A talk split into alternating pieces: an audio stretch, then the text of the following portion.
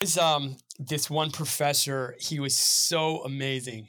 I'll never forget him. Um, and in fact, I I visited him when I was uh, doing vacation in Spain because he's he ran a Spanish bank, and um, they recruited him to HBS to teach basically like an accounting class. But he was the CEO of this really big Spanish bank, and he did not know much about accounting.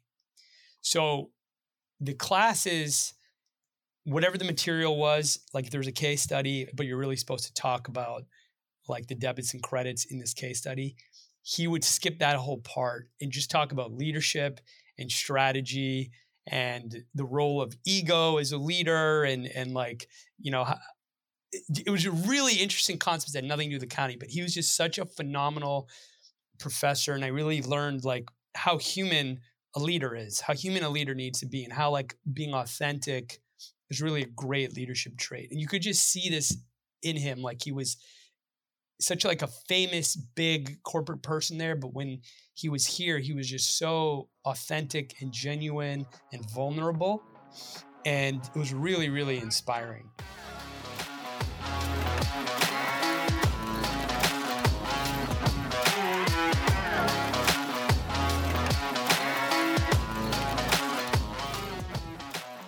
Hi, my name is Nathan Baumeister, and you're listening to Builder, Banker, Hacker, Chief a podcast where executives from the world of finance and technology share the story of how they got where they are and the decisions that made them who they are. I'm looking for hidden moments of truth and sacrifice, wisdom and folly, and what it's like to navigate treacherous waters at the helm of a growing company. I want to do all that so that together we can learn from their journey and use that insight personally and professionally. This is our inaugural episode, and it's my great pleasure to introduce you to Jay Tuli, President of Leader Bank and Chairman of ZSuite Tech. Now, my job is CEO of ZSuite Tech, so I've gotten to know Jay very well over the years. Even so, this interview offers a rare window into who he is. So sit back, listen close, and I'm so excited to share this conversation with you.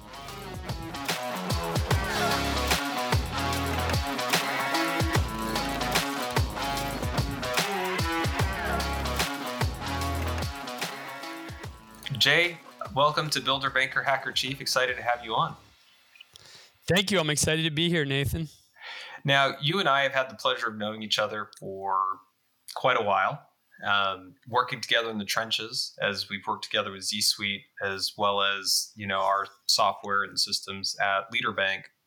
So I get to cheat a little bit in diving into some of the formative experiences of your life that has helped you to become the leader that you are as we start off this conversation, let's go back a little bit. I think it would be super interesting to talk about a little bit about your upbringing and kind of how you grew up and what are things that now that you can kind of look back retrospectively from those formative years of growing up that really has given you a baseline and a foundation to become you know who you are today in the business in the business world all right um, well, I give you a little background on myself. I mean, I grew up right outside of the Boston area in Belmont. Um, my my parents were immigrants to the U.S. from India. Um, they came here in around 1978, and um, they they sort of had my dad sort of had like a uh, some normal jobs. He was a bank teller sort of grew up within a bank, um, got promoted a couple times, and ultimately decided to start his own mortgage company because in the neighborhood he was living in, which was predominantly a Greek neighborhood, um, some of his neighbors needed to buy a house and they and they didn't know English that well and didn't know the process, and he helped them. And then they began sending all their friends to him to um, try to help them get a loan and ultimately decided okay this could be something and um, started back then was called leader mortgage company on the side. So that that was the very beginning of a long long journey um, and, and, you know well i'm sure we'll get into leader bank at some point um, but that was the beginning of that journey. And when i grew up you know we we would talk about um, his his company a lot. I would i was very interested. He would uh, I kind of learned a little bit about business and finance and lending, just kind of like hearing him talk to folks. Um, I always found it fascinating. And so then when I went to college, I decided to focus um, on finance. And um, my first job after Georgetown was actually JP Morgan, which was great training ground. I mean, just learned a ton in New York, um, learned a lot of analytical experiences, but I ultimately wanted to come back to Boston. And um, and then I ultimately joined my father at Leader Bank in its formative early years. So when you look back at growing up, um, where your mom and dad were first generation immigrants in the U.S. Um, started off. I love the fact that he started as a bank teller. That's just I, I, I love that as part of part of his story. But as you saw them going from jobs to wanting to start a business based off of this inkling of an idea that they could help. I know a lot of children that grew up in that environment were like, oh, I never want to be an entrepreneur because I saw the struggle that it is and how hard it is. Um, and it seems like it didn't deter you, uh, but rather inspired you to want to be in kind of that same general industry to be able to help people on the financial side.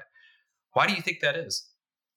I, you know, it, it is a fair question. Obviously, um, I saw times when he was really stressed. I saw times when he was working on weekends and stuff like that. But I also saw him just have a, like a lot of pride in what he did.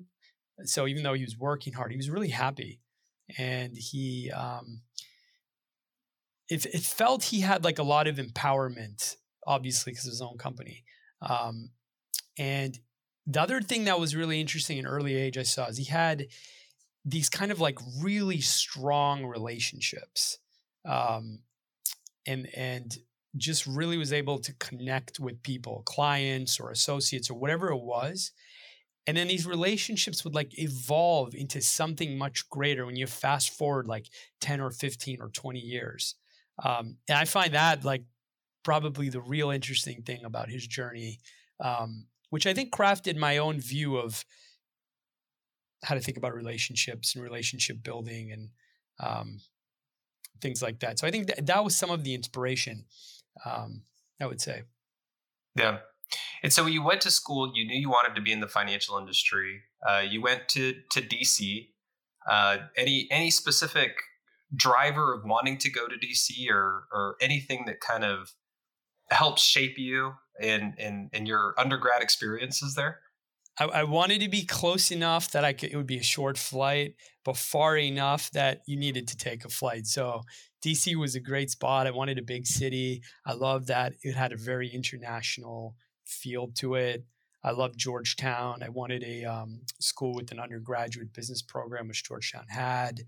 Um, and when I went there, I just I just I don't know. I just like really loved the the whole vibe. You know, sometimes you just gotta like feel these things out. So um, I had an amazing experience at Georgetown. Yeah, I'm I'm curious as you kind of flex those muscles of independence, of moving away from your family, uh, moving away from your hometown, and finding yourself in this environment. Oh, did you flex your muscles of that relationship building and kind of following that template that was kind of put forward of what you found is something unique that your dad was able to do. And I'm curious as now you've been able to fast forward from that time period so many years in the future if you've seen some of the some of the seeds you planted then to to grow. Totally. I got a um, postcard just recently from my sophomore year professor who um, taught us a finance class. And, you know, we're still in touch, um, however many decades later um, my early uh, college roommates and and some of my really close friends we're still very much in touch. I mean, I just love when a relationship can kind of grow with the test of time and um, just have like long, strong bonds with people. That, that that's one of the the most uh, the things I like the most. So definitely, I think, um, and and I don't think any of this was on purpose. It's just it's just kind of like felt normal to me, you know, to sort of hang on to a relationship for a long time and um, stay in touch. So, so Jay, you you were able to go to Georgetown. and you went and worked in one of the largest banks in the United in, in the United States and in the world. And through that process, as you mentioned, you had some great experiences, but in the end, you decided to go back home and work at a de novo community bank, uh, which a lot of people would think of that as kind of the different end of the spectrum. Pardon my fintech lingo here. Most banks that you see today have long histories, some stretching back 100 years or more. A de novo bank is simply a bank that is starting from scratch. And so when you hear that Jay left a job at JP Morgan to join a bank that had no history, no reputation to fall back on, it's a big deal.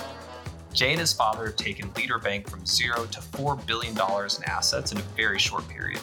They're swimming against the current and winning. This is a glimpse into what makes Jay remarkable as a banker. So I'm curious, what was the decision point? Do you do you remember the moment kind of when you made that decision to to to, to leave what many people would consider kind of the, the elite thing to do to then go to what a lot of people would think is oh a community bank Right. Yeah. Great question. There's actually a, a, small intermediate step. I came back to Boston. I worked for an investment bank, a small boutique investment okay. bank, for about a year and a half. And the decision was easier than you think because it was a great experience, but I was working like really crazy hours, um, like 80, 90 hours a week, and I was just burnt out. And so what happened was we, my dad and I just had like a conversation at the dinner table, and I was exhausted. I was underslept. I was like, I don't know how much longer I can do this. And he was sort of talking about how he needs help. Um, he needs help to grow the bank. It was a small, like two branch bank back then. And he, his point was, you know, just come and try it, and if it works, great, and if it doesn't, you can always find another job. So that was it. That was that was the decision. There wasn't like a whole lot more thinking about it than that. Um, sure, I did wonder, like, hey, doesn't sound as cool to work for like a small community bank no one's heard of versus more like a sexy kind of like either investment banking or a big brand name bank. You know, that goes through your head a little bit, but as a kid, I always kind of thought like maybe one day we'll work together. So I felt like, okay, maybe this is that moment. Yeah. So you kind of had that inkling, even from way back in yeah. childhood, that it might happen. The idea of multiple generations working together to grow a bank um, is a common story. It's a common theme. Um, and even beyond that, just multiple generations working to build businesses together is oftentimes a common theme as well oftentimes it doesn't end great. so obviously we can fast forward, we can see all the success that Leader Bank has had. But I wonder what was going through your head, maybe what some of the things that that, that you learned or a story uh, or experience that happened is you and your dad kind of had to transform your relationship from father and son to colleagues and coworkers. Yes, it was not. It, it, it was a journey I'd say the first six months was a little bit like choppy. I wouldn't say choppy, but it it took a it took getting used to. Um, I wasn't used to his style. He wasn't used to my style. Um, and then we had the whole dynamic of like, how do we convert from colleagues to like father and son in a family setting without like boring everyone else about work talk? So we had like some of that stuff to work through ultimately, though, um, I think we got in a really good rhythm. We still have a great rhythm today, and, and more or less, it's there's just a couple things. No one business decision is so important that if the other person feels so strongly about it that you can't try it, and then just be honest quickly if it worked or not. And um, so that's the attitude we took. If one of us feels so strongly about something, well, let's try it. And um, if it works, awesome. If it doesn't, fine. Like roll it back and try something else. And then I think the other thing was when we go home, like with others, like let's just not talk about work, which was kind of nice because it created it created a separation, and we sort of did that because every we you know we bored bore other people if we did that right. So it was it was good. There were some barriers. Um, I think on the first part, what what's an interesting byproduct of the let's try it concept to to appease each other, basically put family first over the business, was it kind of made us started the beginning seeds of a culture of like it's okay to experiment with mm. things. Um, because again, like it, it, was more of a like why not than uh, why do we want to do that? And um, and, and, that that evolved to a lot of cool experiments, I guess, over the years. Yeah. Do any any of those experiments kind of come to mind, especially kind of in the early years when you were able to kind of put that dynamic to practice? We we um this was like 2012. Back then there was no word for fintech. So it was like a tech company. And they had this idea called uh, impulse save, where um, rather than impulse buy, say you want to buy something but you don't, what you would have spent that's now a savings. You put it in your your phone, or or, you, or actually back then you had to do it online. You know, I saved thirty bucks because I didn't go out to dinner or whatever, and it would transfer that from your checking account to your to your savings account. And then there were like goals attached to it, and like all this stuff. So I was like really pushing to try this, and I think um, everyone else was kind of looking at me like, "What's the point of this?" You know, and even if it like, how is this adding value? Is it going to work? All this stuff. So what's interesting about it is is it was actually a lot of work to like get this up because back then there again there were no fintechs there was no like partnerships there's there, there was no like this is really new territory um, so we had to figure out all these controls and like all all this way to work with them and give them access and policies and yada yada yada and we do it for like three months six months and we realized like the accounts are like really small. It wasn't adding a lot. It was actually costing us a lot of money. And we're not sure like this be a viable like business model or product. So we killed it. So that was an experiment we tried and killed. However, the learnings of that was how the whole ACH system worked. And that ACH understanding, the underpinnings of it, actually later led to some of the things we did with ZRent. I don't know if we would have got there without that learning. So that's one example of this let's try it and it didn't work. Building a company is all about having a vision, turning it into a plan, and wrestling through all the ways that plan can go awry. As a builder, Jay understands what it means to build something, knock it down, and rebuild something better in its place. The road is winding and full of potholes or blockades. That's what makes the story worth telling. Yeah, every path you walk down isn't going to get you to a success. However, all the learnings that you had along that path, you're going to be able to apply to future experiences. I love that. Exactly. I love yeah. that. During this time period, as you were working at Leader Bank, I know you've also made the decision to work on your MBA uh, at Harvard. And so I'm curious, as you were working full time, building a bank alongside your father, what was it that drove you to want to go back to business school and get your master's? You know, I wish I had like a really good reason. I think I think when you know you work in the family business, you have a little bit of like a chip on your shoulder that the job was given to you. And so um, to kind of go out and get some third party validation was was a piece of it you know like okay um so that that was that was a piece of it i think i think the second part was i felt at that point in our company history. We didn't have a clear strategy. We were sort of reactive to any opportunity that came past our desk. And so it, it every single thing required this big discussion like should we do it? Should we not? And so I felt like I would benefit from really trying to figure out like how does strategy work? Like what what does even that mean? Um, so I think you know I think those were the two things, and and, I, and of course like I felt like okay if I get in great you know I mean most people would if, and and so I got lucky got in and um and but then I really focused on the strategy piece and I enjoyed it. Yeah. Did you did you find that you had a lot of application of education. Like you'd walk in from the classroom, you'd walk to the bank, and you'd find that there's immediate application of the things that you were learning. And if so, I'd love to hear an example of that. Totally. I was like bursting with ideas all the time to the point that I was driving the team crazy who was still at the bank because I had all these ideas, but we didn't have people like implement them, and I couldn't implement them because I was kind of still in school.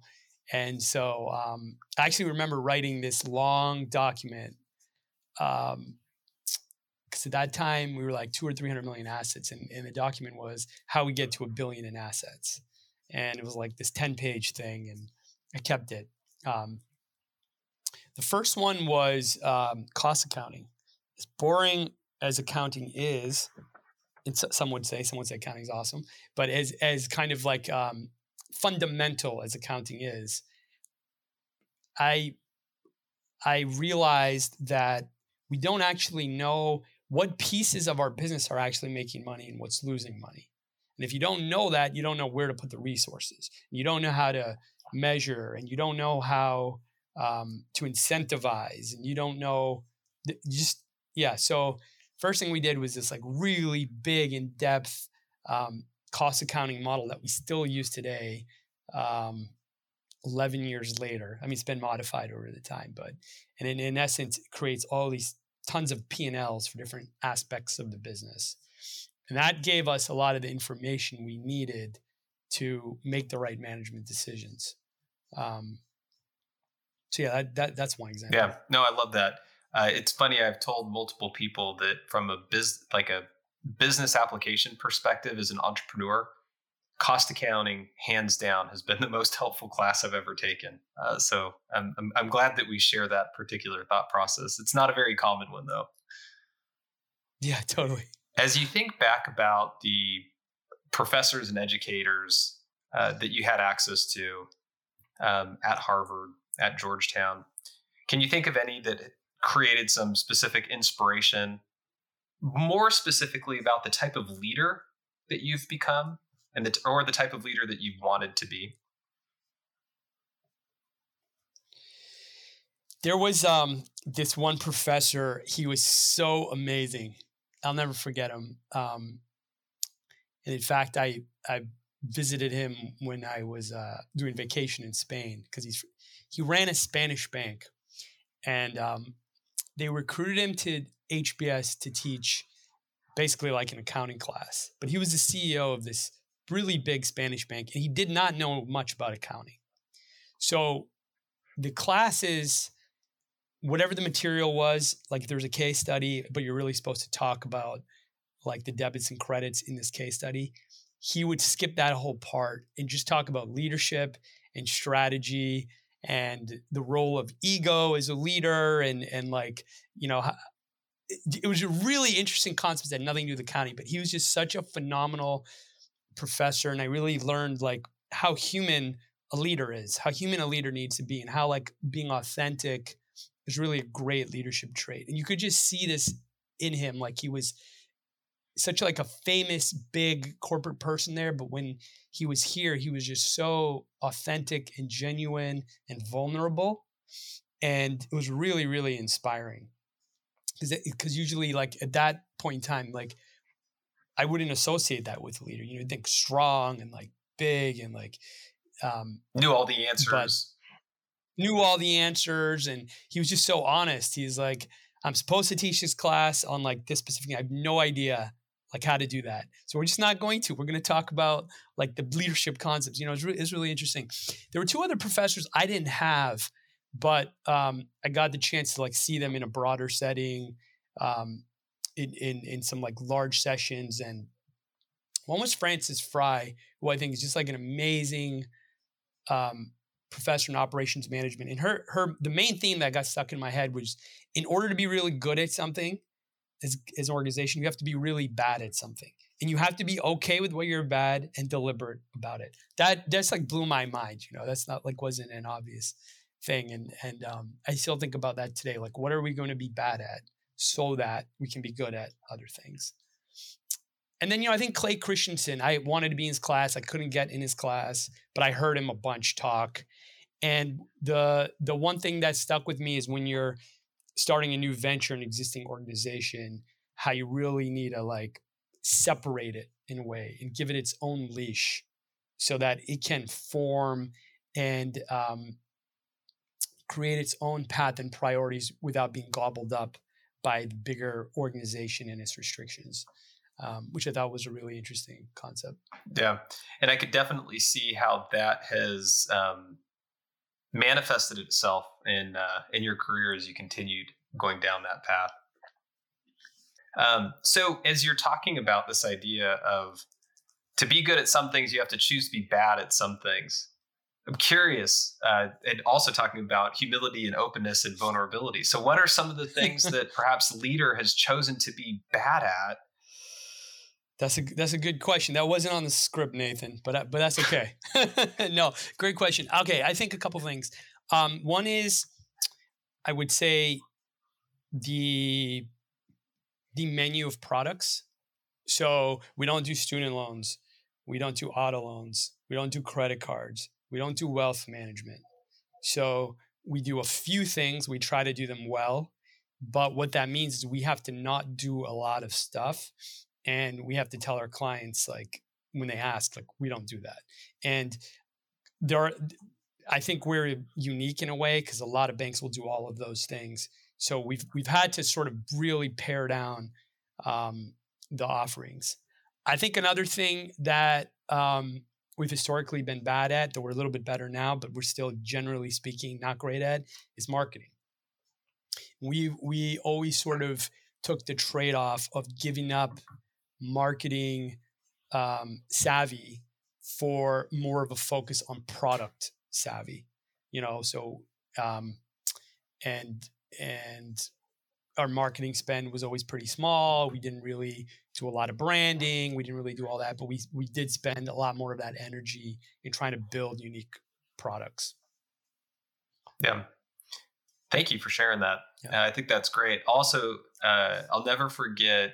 I was in the car with you. We were driving to lunch, and I remember someone called you up, super excited about a, a loan that they needed, and started asking some questions and it sounded like a big opportunity to me and i was like oh man this is awesome and it's cool that i get to listen to this and i'll never forget because you said at the end of the conversation you know that sounds like you're you are in great need and here are the banks that you should call who focus on those particular needs because i'm telling you right now i wouldn't be the best one for you and i remember sitting there being a little shocked i was like did that just happen did he say that no to business and refer them to what people would consider competitors.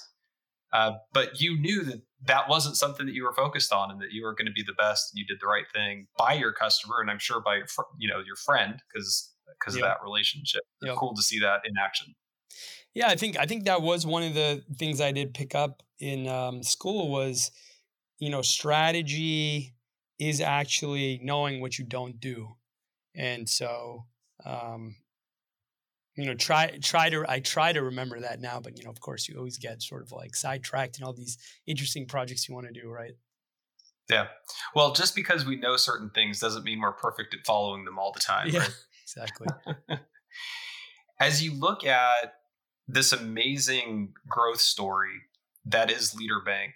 And i think right alongside that growth story is your personal story of amazing growth as a leader. And you kind of can think about it retrospectively.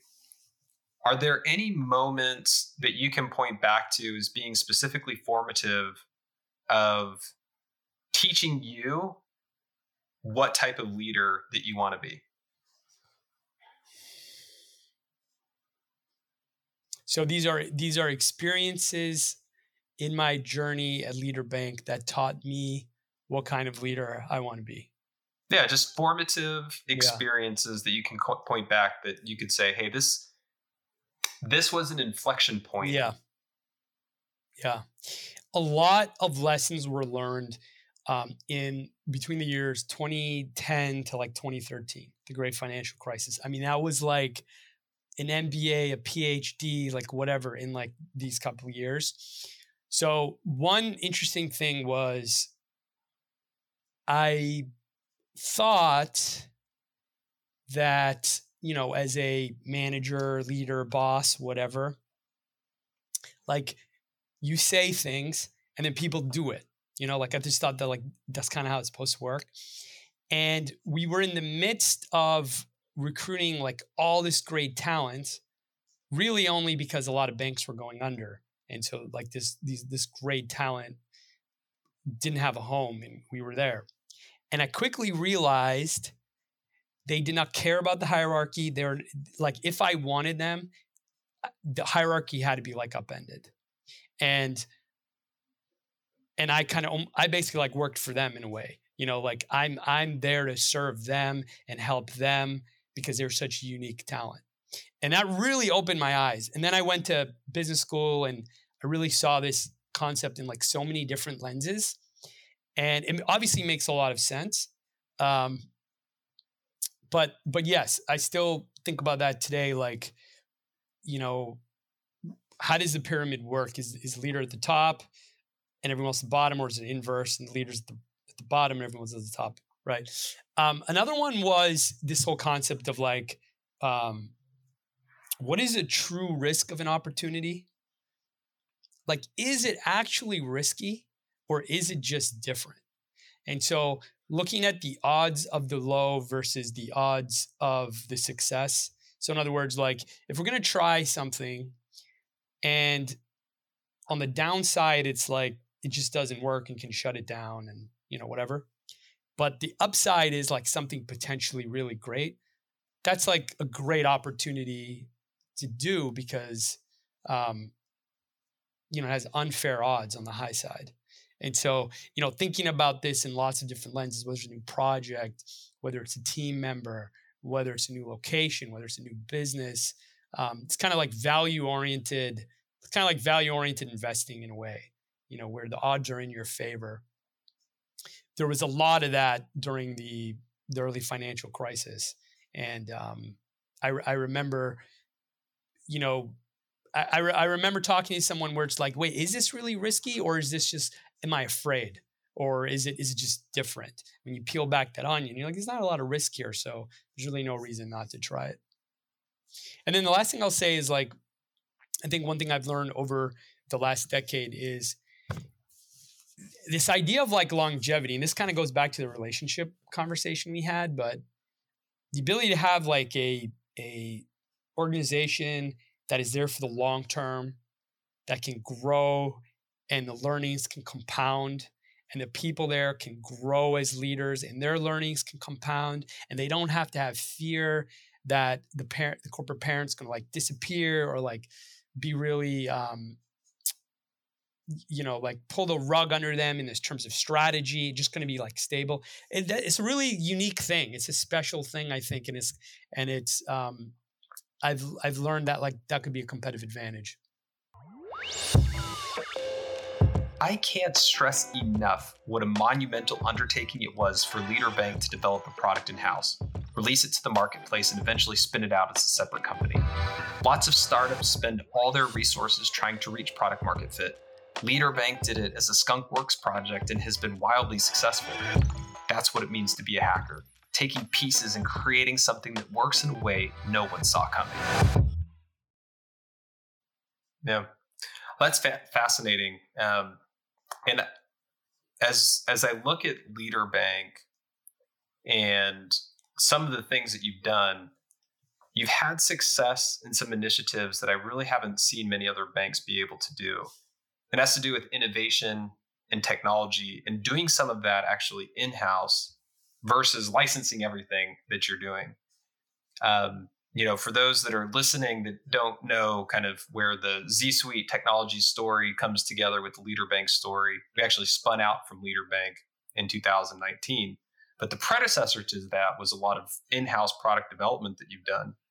And I would I would have to guess that as you thought of that internal product development, which you touched on a little bit on your impulse of savings product, but was that an example of where you looked at the risk and was like, well, if we tried it, what's the worst that could happen? And kind of take me through some of the thought process to actually do something where most banks have never tried it, and those that have tried it failed. Yes, it was. It was that concept of um, like Z Rent was the first sort of like project we tried here, right? And of course, like we are very naive. we, we didn't know like what all would be involved, right? If I, if I knew everything I knew now, like there's no way we would have tried that back then. But um, the initial, the initial like prototype to kind of try it to see if a, if customers would take to it was extremely cheap, and um, it was there was a lot of manual processes, but to get the learning of if if this could work or not was pretty cheap. So that that when you look at that, the odds of it failing, well, it's just the cost to get this prototype. That's not a lot of money. The odds of if this worked, okay, that could be huge. So like, yeah, that was an example. Like, all right, let's just let's try. Let's just give it a shot and and see what happens. Yeah, and then the result was uh, a success, right? I mean, in the end, you were able to have a lot of success with that product, which for anyone that's not familiar with Z-Rent's a product that helps to automate rent collection for landlords and property managers. Went on to develop other product in-house, Z Deposit, which brought to, I think, this interesting crossroads that I think a lot of people could probably relate to, where you had a bunch of success building these capabilities, building a team, building some services. And then all of a sudden you made a decision to like let it go and pull it out of your organization. And that idea, no matter what it is, is something that I think a lot of people would have difficulty with and probably wouldn't even contemplate. So I'm curious if you can share a little bit of that experience and journey in how you got to that point, why you got to that point. Yeah, I mean, it's a good question. I mean, I think there there there are two parts to it. One is the intellectual understanding of it, and the other is the emotional, right? And I think on the on just the analytical side, like we were seeing that there was interest from other financial institutions. And we were seeing that us owning it in the bank was a hindrance to other financial institutions adopting it. We were also seeing that we didn't have all of the use cases. Like this product wouldn't evolve fast enough if it was just us driving the product development.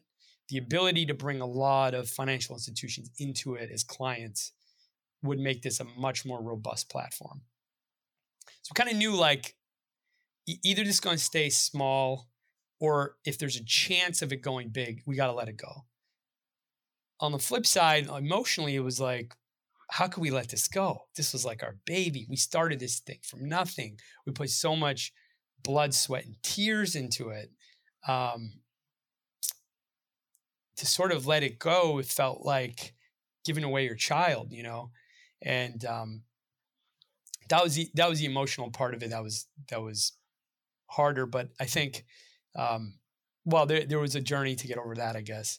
Um, but you sort of take one baby step at a time, and and um, ultimately that was just a fear. I mean, you know that that that was just some sort of like fear, and I'm so glad we we did spin it out. I mean, I think it's it's better for everyone. And there's and there's uh, you all are off to a really interesting journey now that couldn't have happened if we're still part of Leader Bank. Yeah, thank you for sharing that. As as you went through this this path and this journey that hadn't been walked by many people and was difficult, did you have help along the way? Was there anyone that you kind of brought along to to, to be able to work through those hard questions and, and and hard decisions and working through some of both the business side and analytical side, but also some of that personal side? During that process for me was particularly hard. Um, and I will say the reason why was I was very comfortable at that time. You know, bank was doing good. We had sort of like in-house product development team that created a product no one else had. Leader was getting a lot of press for it. Like life was kind of good. And I was very worried about trying to like really put my put this product like out there and if it failed then i'd be like in a worse off position and and and honestly it was more about like would i feel shame to my other like peers, kind of. You know, there were two things that really helped. Um, one was this YouTube video by uh, Denzel Washington. It's actually the University of Pennsylvania commencement speech, and he talks about um, you know the the ghosts of the dreams that you never you you never tried kind of haunting you when when it's your final days. And the other one is Tom Shen. Tom Shen's on our board, and Tom Shen is a uh, you know fintech veteran. And I flew out to Calabasas, California. We had had a couple conversations. I flew out there, and he just gave me like two or three hours of his time. He was so genuine, and um, it was just that nudge I needed to like be like, okay, we should do this. Yeah, that's great. Thank you so much for uh, walking through that story. Now, as we changed lenses a little bit in the conversation, we focused on education, we focused on your upbringing, we focused on your professional experiences at Leader Bank as well as some of the other places that you worked. As we switch gears and think about how has your personal life, your personal interests, your family, uh, whatever it might be, how has that shaped who you are as a leader in the business world? Especially in context, I think there's a lot of people that say things like, "Oh, it's not personal; it's just business."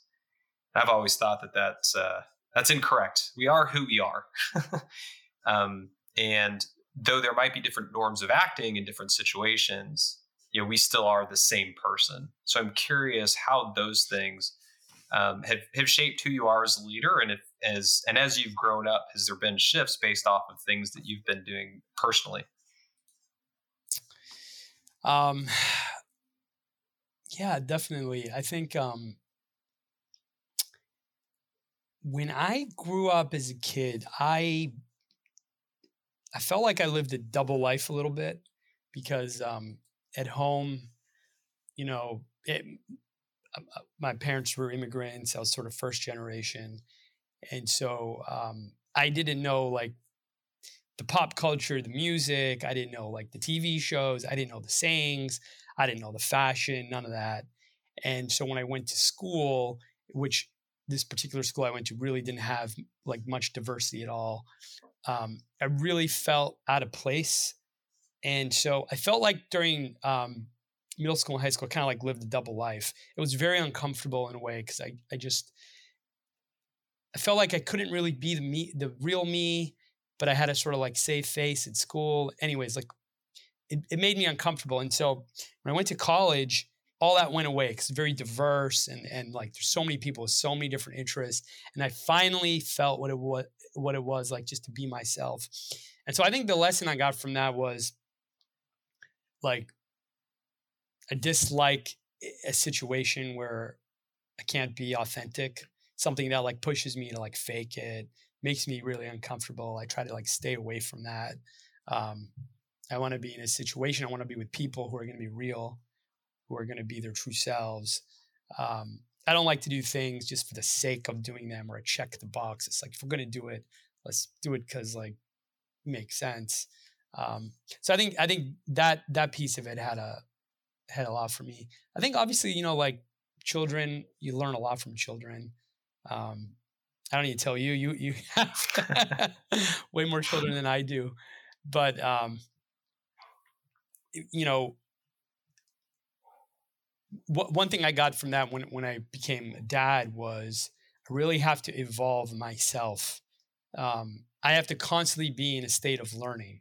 Um, it's not like you, you, go to school and then you stop learning, and like there you are, you know everything you need to. Like I have to learn how to be a parent. I have to learn how to teach my kids things. I have to learn how to like take care of myself. I have to learn how to calm my own stress and anxieties and like all those types of things, right? Constant state of learning. So um, I think the kids helped me realize that a little bit. Yeah, I I appreciate that. I think the other thing that um, I've found with having kids, as you mentioned, a, a few more than you, um, is oftentimes I'm more unguarded. Mm. in those moments with my family, which helps me to realize some of my own flaws that I don't like about myself uh, that don't necessarily come out in professional settings because I think when you're in a professional setting, you kind of have all your walls up. Right. You don't necessarily have that on the personal side. So as as we talk about that idea, as you think through your career, I think we could all agree that we probably get most of our learnings when we make those mistakes, whether it be with our families or in business.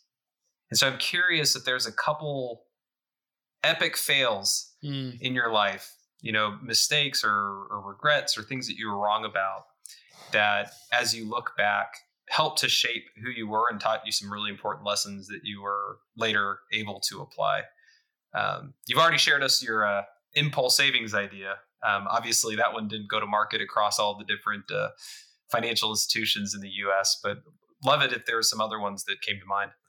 The the um, biggest like, I think I think most of the biggest mistakes, um, probably all around people, and um, um, in terms of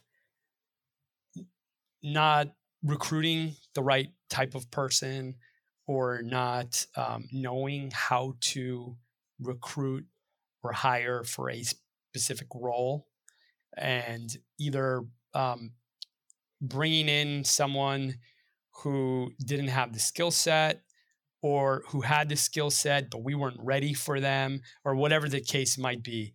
But the challenge with those types of mistakes is um, it, it, can have kind of like a bigger effect than it may seem because takes a, it takes a while to realize there's a mistake. There's a team under.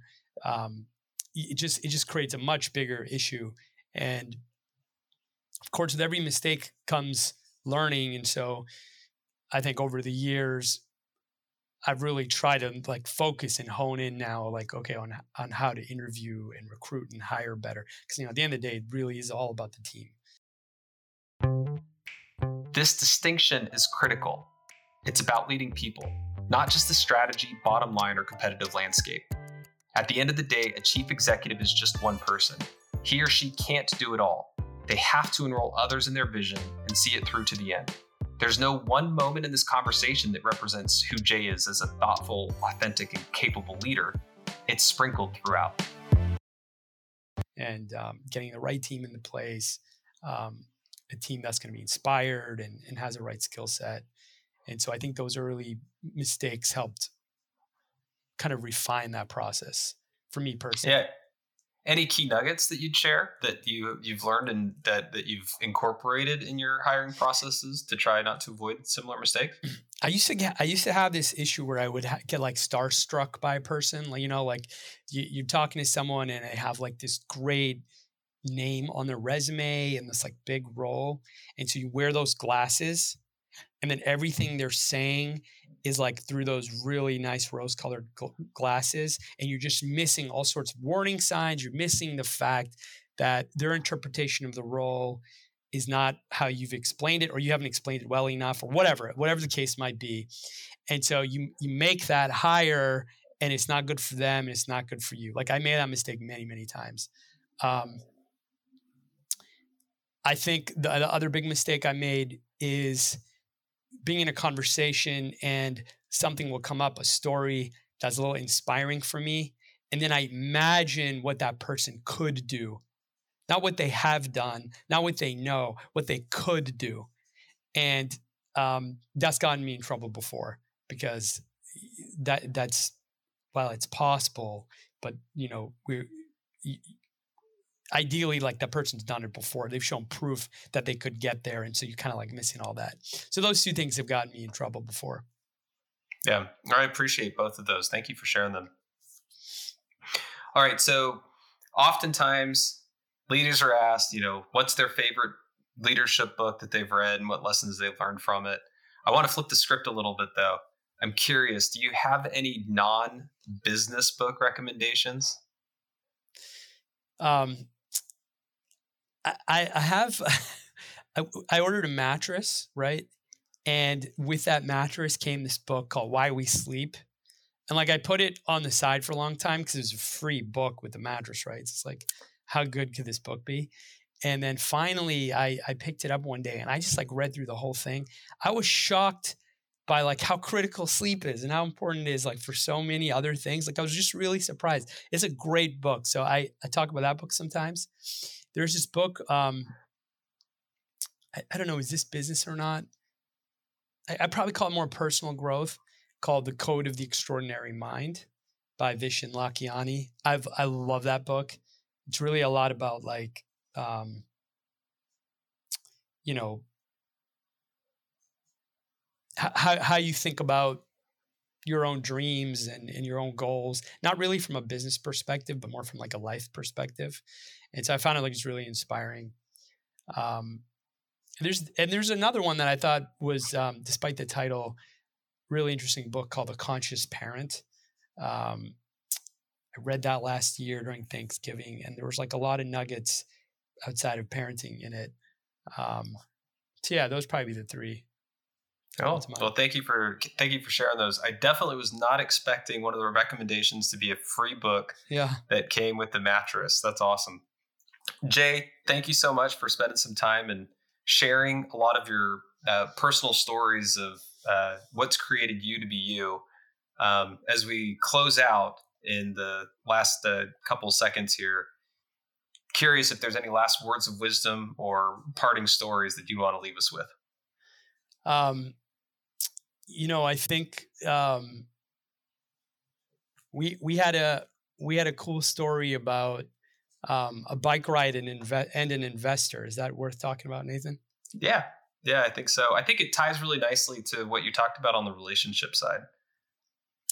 So um, when we were spinning out ZSuite, um, Nathan and I were out raising money, and I, I don't think this well this definitely wasn't planned but we went out for uh, a bike ride with with some folks you know it was like late at night through the city. It's, it's a group of friends um, let's just paint the picture a little bit picture. more. Go ahead. We we we parked and we pulled some rented bikes off a rack where we went from what city did we start in? Was Somerville, Somerville? yeah. Yeah we started in Somerville. And by the way I'm new in the Boston area and we're just all biking down the road, passing MIT, passing Harvard, going over the bridge and going into downtown Harvard. It was this completely surreal experience that Jay's like, oh, yeah, I do this all the time. I'm like, what? This is amazing.